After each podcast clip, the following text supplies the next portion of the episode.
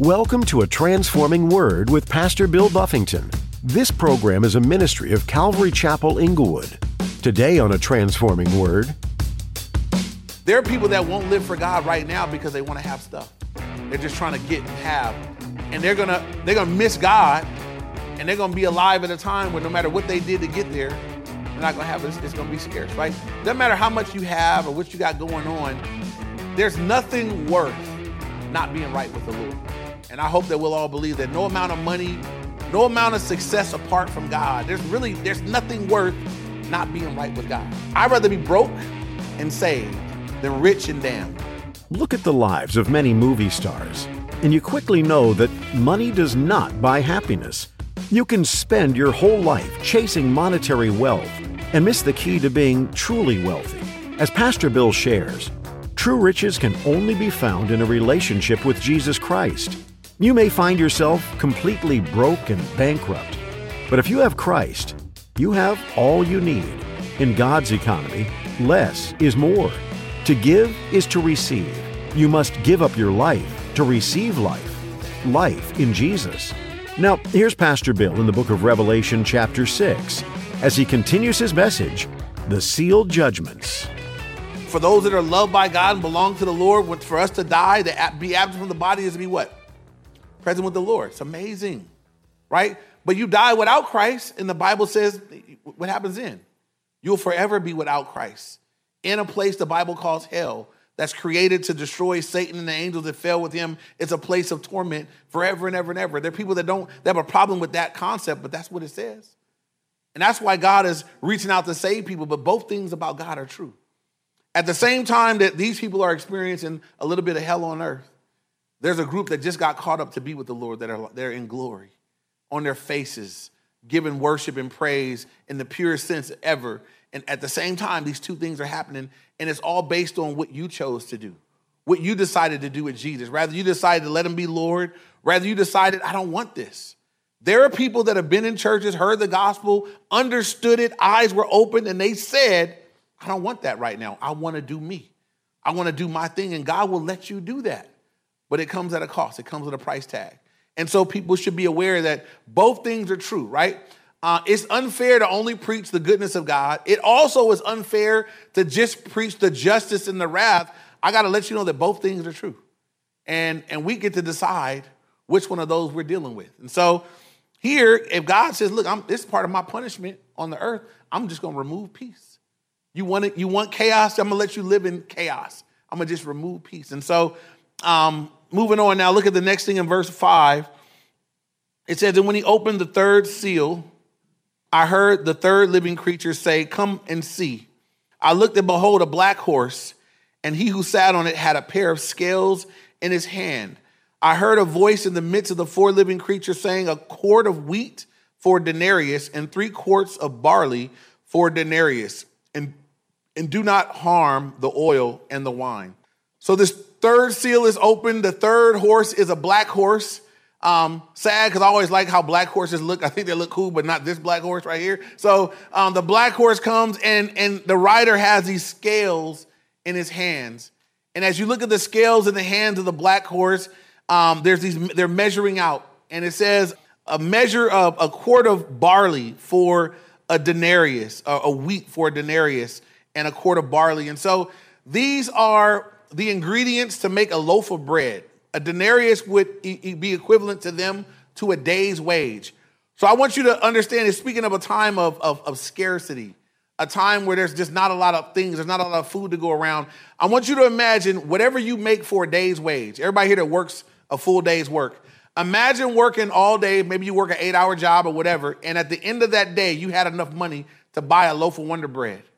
Y'all will quit tomorrow. Y'all, I'm not getting up for that. I'll starve, you know. But that's essentially this time of scarcity. This is part of the judgment of God. God has said, "Look, I'm going to cause things to be so scarce that the price is going to be so high that after working a whole day, you got enough to buy a little bit of bread.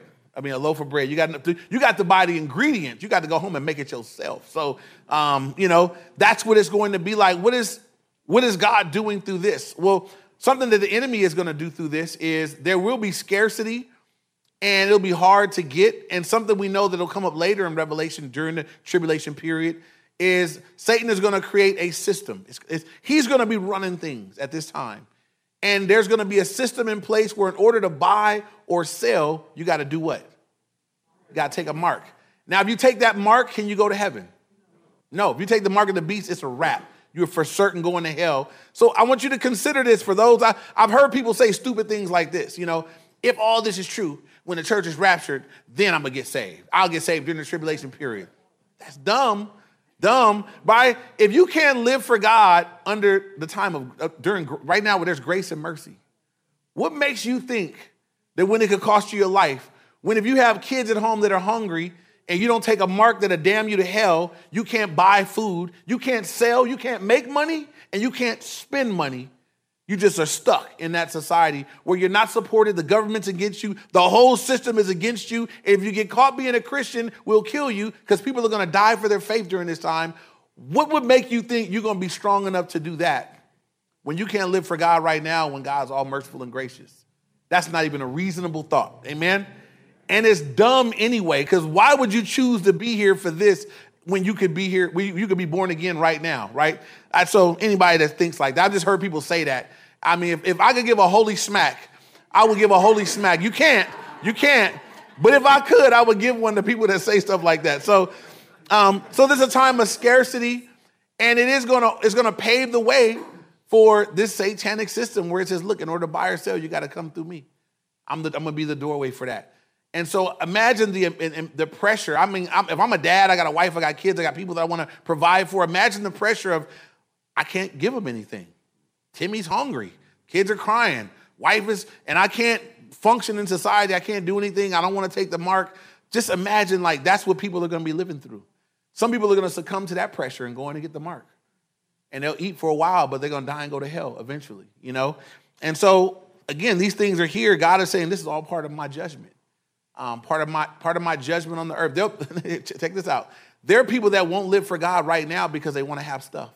They're just trying to get and have, and they're gonna they're gonna miss God, and they're gonna be alive at a time where no matter what they did to get there, they're not gonna have it. It's, it's gonna be scarce, right? Doesn't matter how much you have or what you got going on. There's nothing worth not being right with the Lord.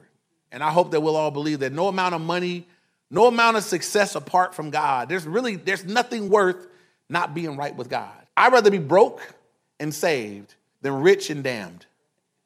I, I would much rather be, I'd be broke as a joke, but I know I'm going to heaven when I, I'll take that every time because I won't be broke in heaven.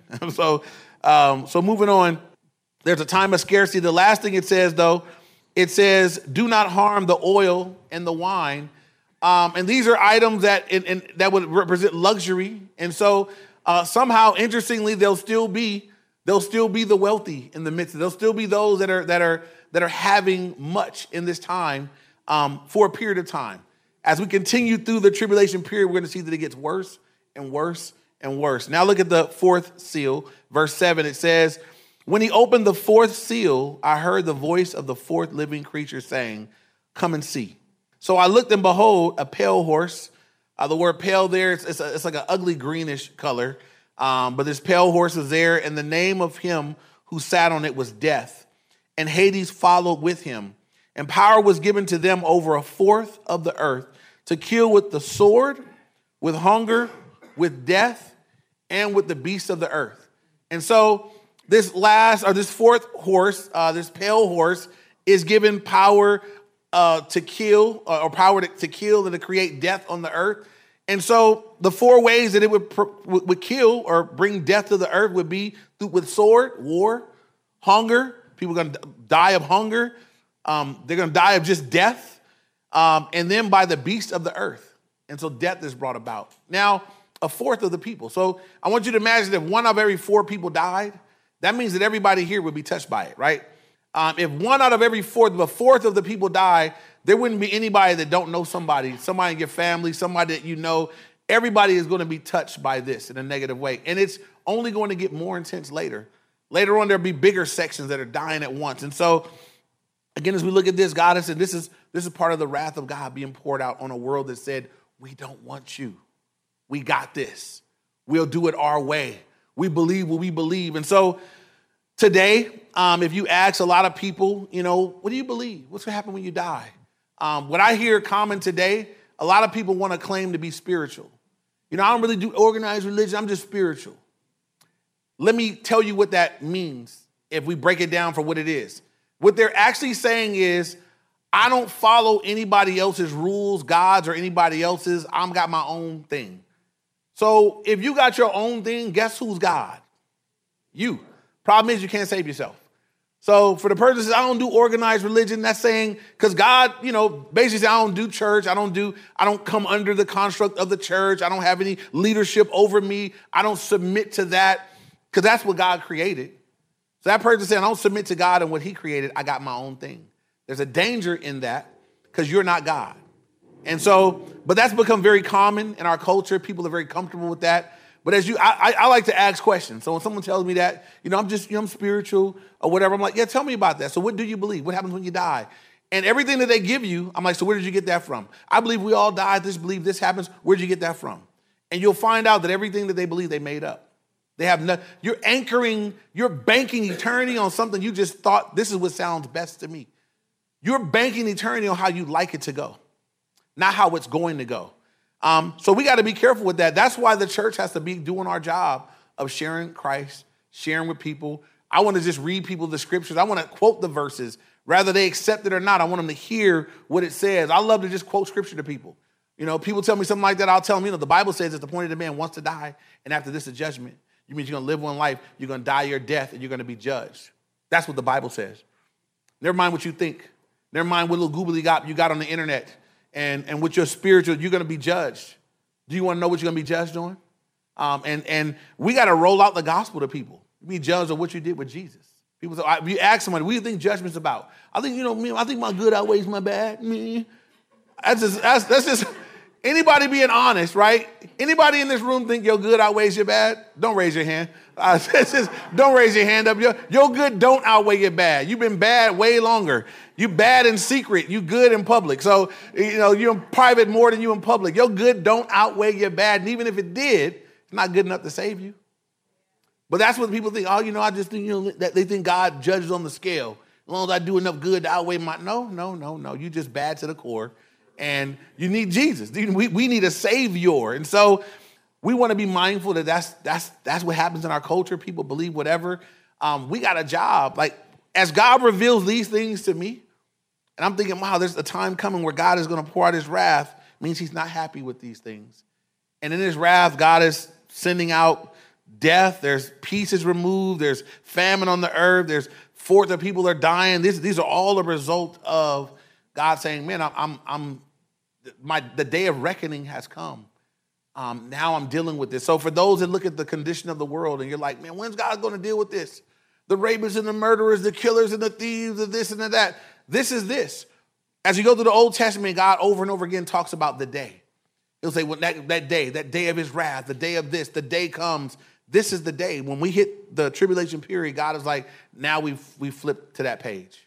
Now it's the day. Now it's the time for judgment and wrath for those that wouldn't have me, for those that have said, I will not have that man rule over me.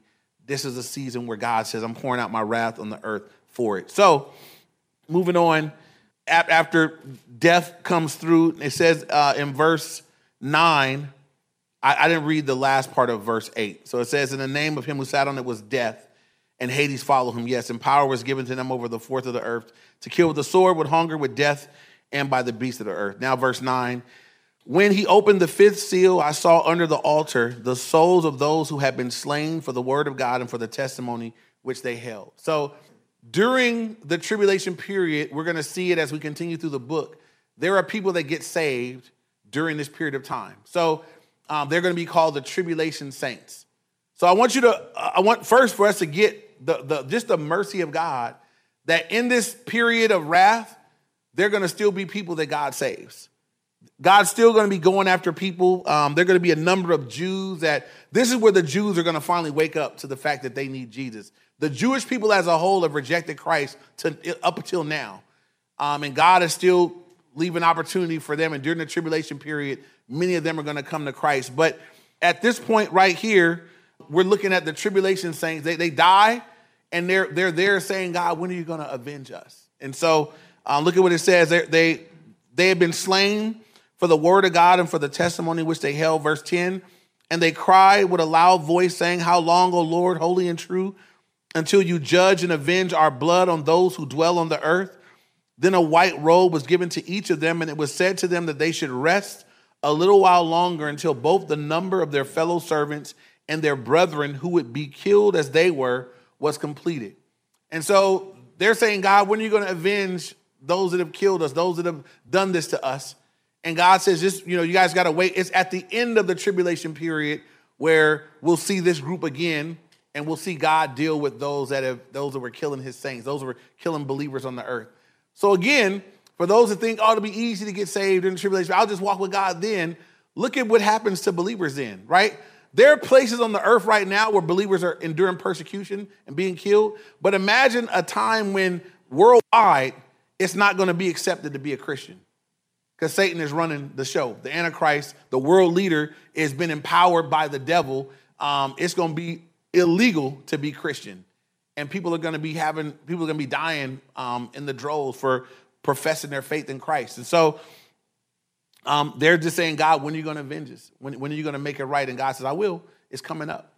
And this is what we got to remember for those that struggle with injustice, um, things that happen that are unjust. I know I do. When I see injustice, I hate it. I hate when I see wrong happen. I hate when I see people in charge, um, people in power that are doing wrong with their power. And but I'm also aware that that they got to deal with God one day. So that's kind of my rather than me getting all stirred up, you know, and, and I can't believe they're ah, you know, like I'm like, no, you're not really gonna get away with that. Not really. Nobody's gonna get away with nothing. Everybody's gonna give it. To everybody's gonna have a payday.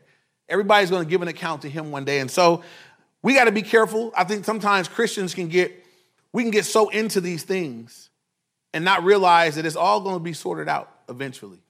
Uh, we can do what we can do. We can vote. We can pray. Um, but eventually, people that have been wrong are going to be dealt with. They're going to give an account. If you've been wrong, if you've exercised authority over people in a wrong way, one day you got to stand before their creator and give an account for what you have done. And so, um, for those that have been unjust here, those that are killing Christians, those that are coming against believers, during the seven years, it looks like they're the authority. It looks like they're in charge. They, they're, they're killing folks and getting away with it. But then God says, no, their day is coming. Y'all are going to be okay. Y'all are down here. Y'all, y'all have died for the faith. Y'all will be in heaven eventually. But their day of judgment is coming too. What we want to be concerned with, sometimes I see people get so concerned with social justice issues, and you forget that people on both sides are going to hell. Don't lose your mission as a Christian, right? My mission is I want to see people get saved on both sides of every issue. Because it's, it's lost people on every side of every issue. Jesus died for every person on every side of every issue. I can't attach myself so strongly to this side that I, I begin to hate them over there. Maybe I want hell for them. Be careful about that. Be careful about what your mission is, who you're serving. If people aren't right, it's coming anyway. They got a day. It's I know this. I know there's people on every side of every issue going to hell, not living right, don't know God. And so I want to align myself with the people of God. I want to align myself with Christ but I want to preach the gospel to people. And I want to be free to share the gospel with everybody because that's what I've been called to do. That's what we've been called to do as a church. Amen. And so moving on, it says now in verse 12, I looked when he opened the sixth seal, and behold, there was a great earthquake, and the sun became black as sackcloth of hair, and the moon became like blood, and the stars of heaven fell to the earth, as a fig tree drops its late figs when it is shaken by a mighty wind. Then the sky receded as a scroll when it is rolled up, and every mountain and island was moved out of its place. So as you open up this sixth seal, um, there was an earthquake. And I want you just to remember these aren't things that are happening in one city, one state, one area. This is worldwide. So the whole earth is quaking, everywhere is experiencing an earthquake. The sun became as black as sackcloth. That means that the world just went dark. God just turned off the lights and we don't really know what that's like, right? Um, when when the sun goes down, the moon is up, right? There's always some light out there for us. Um, but at this point, God says, "I'm turning. It's to be black as sackcloth." Anybody here, here ever been so in, in, a place so dark you couldn't see your hand in front of you? Just dark, dark, darkness. Um, I went to a, a thing I, I, used to go with my old church, they would have every year a pastor's getaway. And one year we would go somewhere nice, you know, and stay somewhere. And then the next year we would go, uh, we had a lot of pastors that they, they, for them getting away was to go camping. Um, that's I've never been a camping guy, you know. So if I want to get away and relax, I want a hotel room with cushy pillows and a nice bed. I want a tub, you know. These guys, we went up to the Sequoias and put up tents, and uh, I took an air mattress to try to bring some comfort, you know. But it was whack. I didn't like it. Bugs outside, you know. Where we fished during the day, by 6 p.m., the bears were down there. I'm like, we, we, we're where the bears live. Like we, we moved in where they live. This is not comfortable. So my first night out there, I got to go to the bathroom. And from my tent to the bathroom is beyond where the doors are here. And it's pitch black. I mean, I'm looking out. I, I'm, I, I can't see anything. And I'm like, there's, there's no way. I'm, I'm, I can't see anything out here. So you know, I apologize later, but just a few, a, a, step left of my tent. I just, I was, I'm just, I got to make it home, you know, so I, I didn't make the walk. So it was dark, dark. So, uh, yeah, so, but here, as part of the, the judgment of God, he just turned off the lights. It's completely dark over all the earth. The moon became like blood. And again, all this is God's judgment. Verse 13 says, the stars start falling. And we forget how big the stars are. They're huge. Balls of gas, right? But they're way up in the sky, so we see them at night and they're there. But he says the stars are going to just start falling down. And he gives a description. He says, like a fig tree, when the figs have been hanging too long and they start falling randomly, just, you know, one falls here, there, the other where. He says, the stars are going to be doing that. So imagine just being on the earth and when God's wrath is poured, you can't, nobody can escape this. You can't escape the hunger part. You can't escape the fourth, the people dying part. You can't escape the fact that peace has been removed. You can't escape here the fact that the earth is quaking, stars are falling out. All these things are happening, and God is saying, "This, I'm unhappy. This is this is this is all a result. This is all my judgment on people that have rejected me." So we have to say this about God, right? That God it does upset God that people would reject him. It, it's upsetting to God that people would reject his offer. I know I'm guilty. Um, I, have shared this before, but I, I first heard the gospel when I was 16. First time I heard it, understood it, and felt the conviction of the Holy Spirit, I was 16. And with clarity, I rejected it. Decided that mm, I don't want to do that. I want to do what I was doing. And I went on doing what I was doing. And for three years, I made a mess of my life. For those three years after that, I could mark, I, I, I, if there's a regret in my life, it's that I didn't get saved when I first heard it. Because in three years, between 16 and 19, I did a lot of, I did a lot of mess. I made a lot of mistakes. I did, I did things during that three year stretch that I still pay for this day. In just that little three year window. Now, by the mercy and the grace of God, I got another chance when I was 19 and I was a little more broken and a lot more open, and God had paved the way, and people had prayed for me, and I got saved at 19. But I could have been saved when I was 16. And God would have had every right. If I had died between 16 and 19, I would have gone to hell for having rejected Christ. And so I'm grateful for the mercy. I'm grateful to be here. I'm grateful that I didn't die then. I'm grateful for the second chance. I'm grateful that I didn't just keep going as a non believer. Um, but I know that it didn't please the Lord, that I heard it and I understood it and I rejected it and I could feel it in my life. If I, could look back over my life, and this is this, this is kind of some of the things that you know you look back now. I look back when I was not when I was just lost, didn't know the Lord, hadn't heard the gospel. There was this covering over my life that I, I used to think I was just lucky.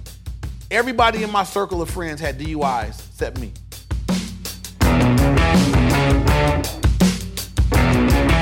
We know there are many ways that you can spend your day but we're delighted that you chose to spend time with us today, here on A Transforming Word. Pastor Bill is working his way through the book of Revelation. There are a variety of things addressed in this book. There are letters written to churches, lots of imagery and prophecy, and the best part, a coming king who will reign supreme. Don't you just love a good story? Where good overcomes evil? Jesus is the ultimate in this bringing good and restoring all that's broken and lost. What a wonderful Savior! How do you engage with the book of Revelation? Is it scary to you? Is it confusing? Is it inspiring? We'd like to help you through what you're thinking as you're listening to these messages. Our number is 310 245 4811. Feel free to give us a call. We'd love to connect with you. Just in case you missed it, that number is 310 245 4811. A Transforming Word is a radio ministry based out of Calvary Chapel, Inglewood, in Inglewood, California. Would you come visit us? Sunday morning services are at 9 a.m. and 11 a.m. For those not in the area, you can live stream our service on YouTube, Facebook, or Instagram. Look for links on our website, calvaryinglewood.org. Our time with you today is about up, but please join us again for the next edition as God continues to reveal His plan for the world and for us. On behalf of Pastor Bill and the rest of the production team, thanks for being a part of a transforming word.